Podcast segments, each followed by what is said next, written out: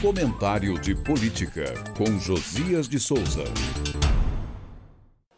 O inciso terceiro do artigo 52 da Constituição atribui ao Senado poderes para aprovar ou vetar indicações feitas pelo presidente para alguns dos mais importantes cargos do Estado, entre eles o de ministro do Supremo e o de procurador-geral da República.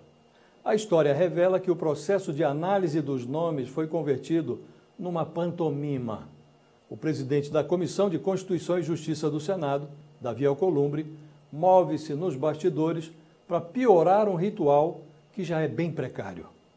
Antes que seus nomes cheguem ao plenário do Senado, Flávio Dino e Paulo Gonet, indicados respectivamente para o Supremo e para a chefia da Procuradoria, precisam ralar arguições na CCJ.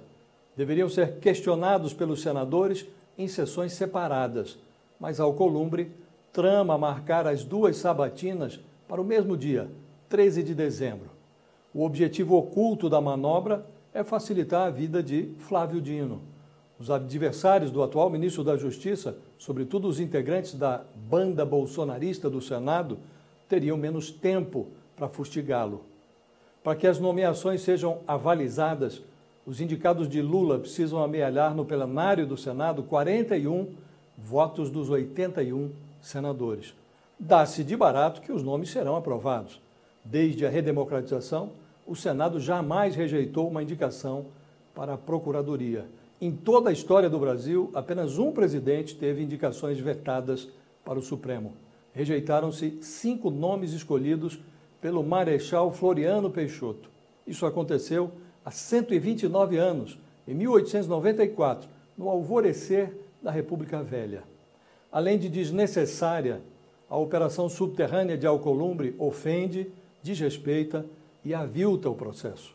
O senador é ofensivo com o próprio Dino, pois insinua que o personagem não dispõe de preparo e serenidade para se contrapor às caneladas dos opositores de sua indicação.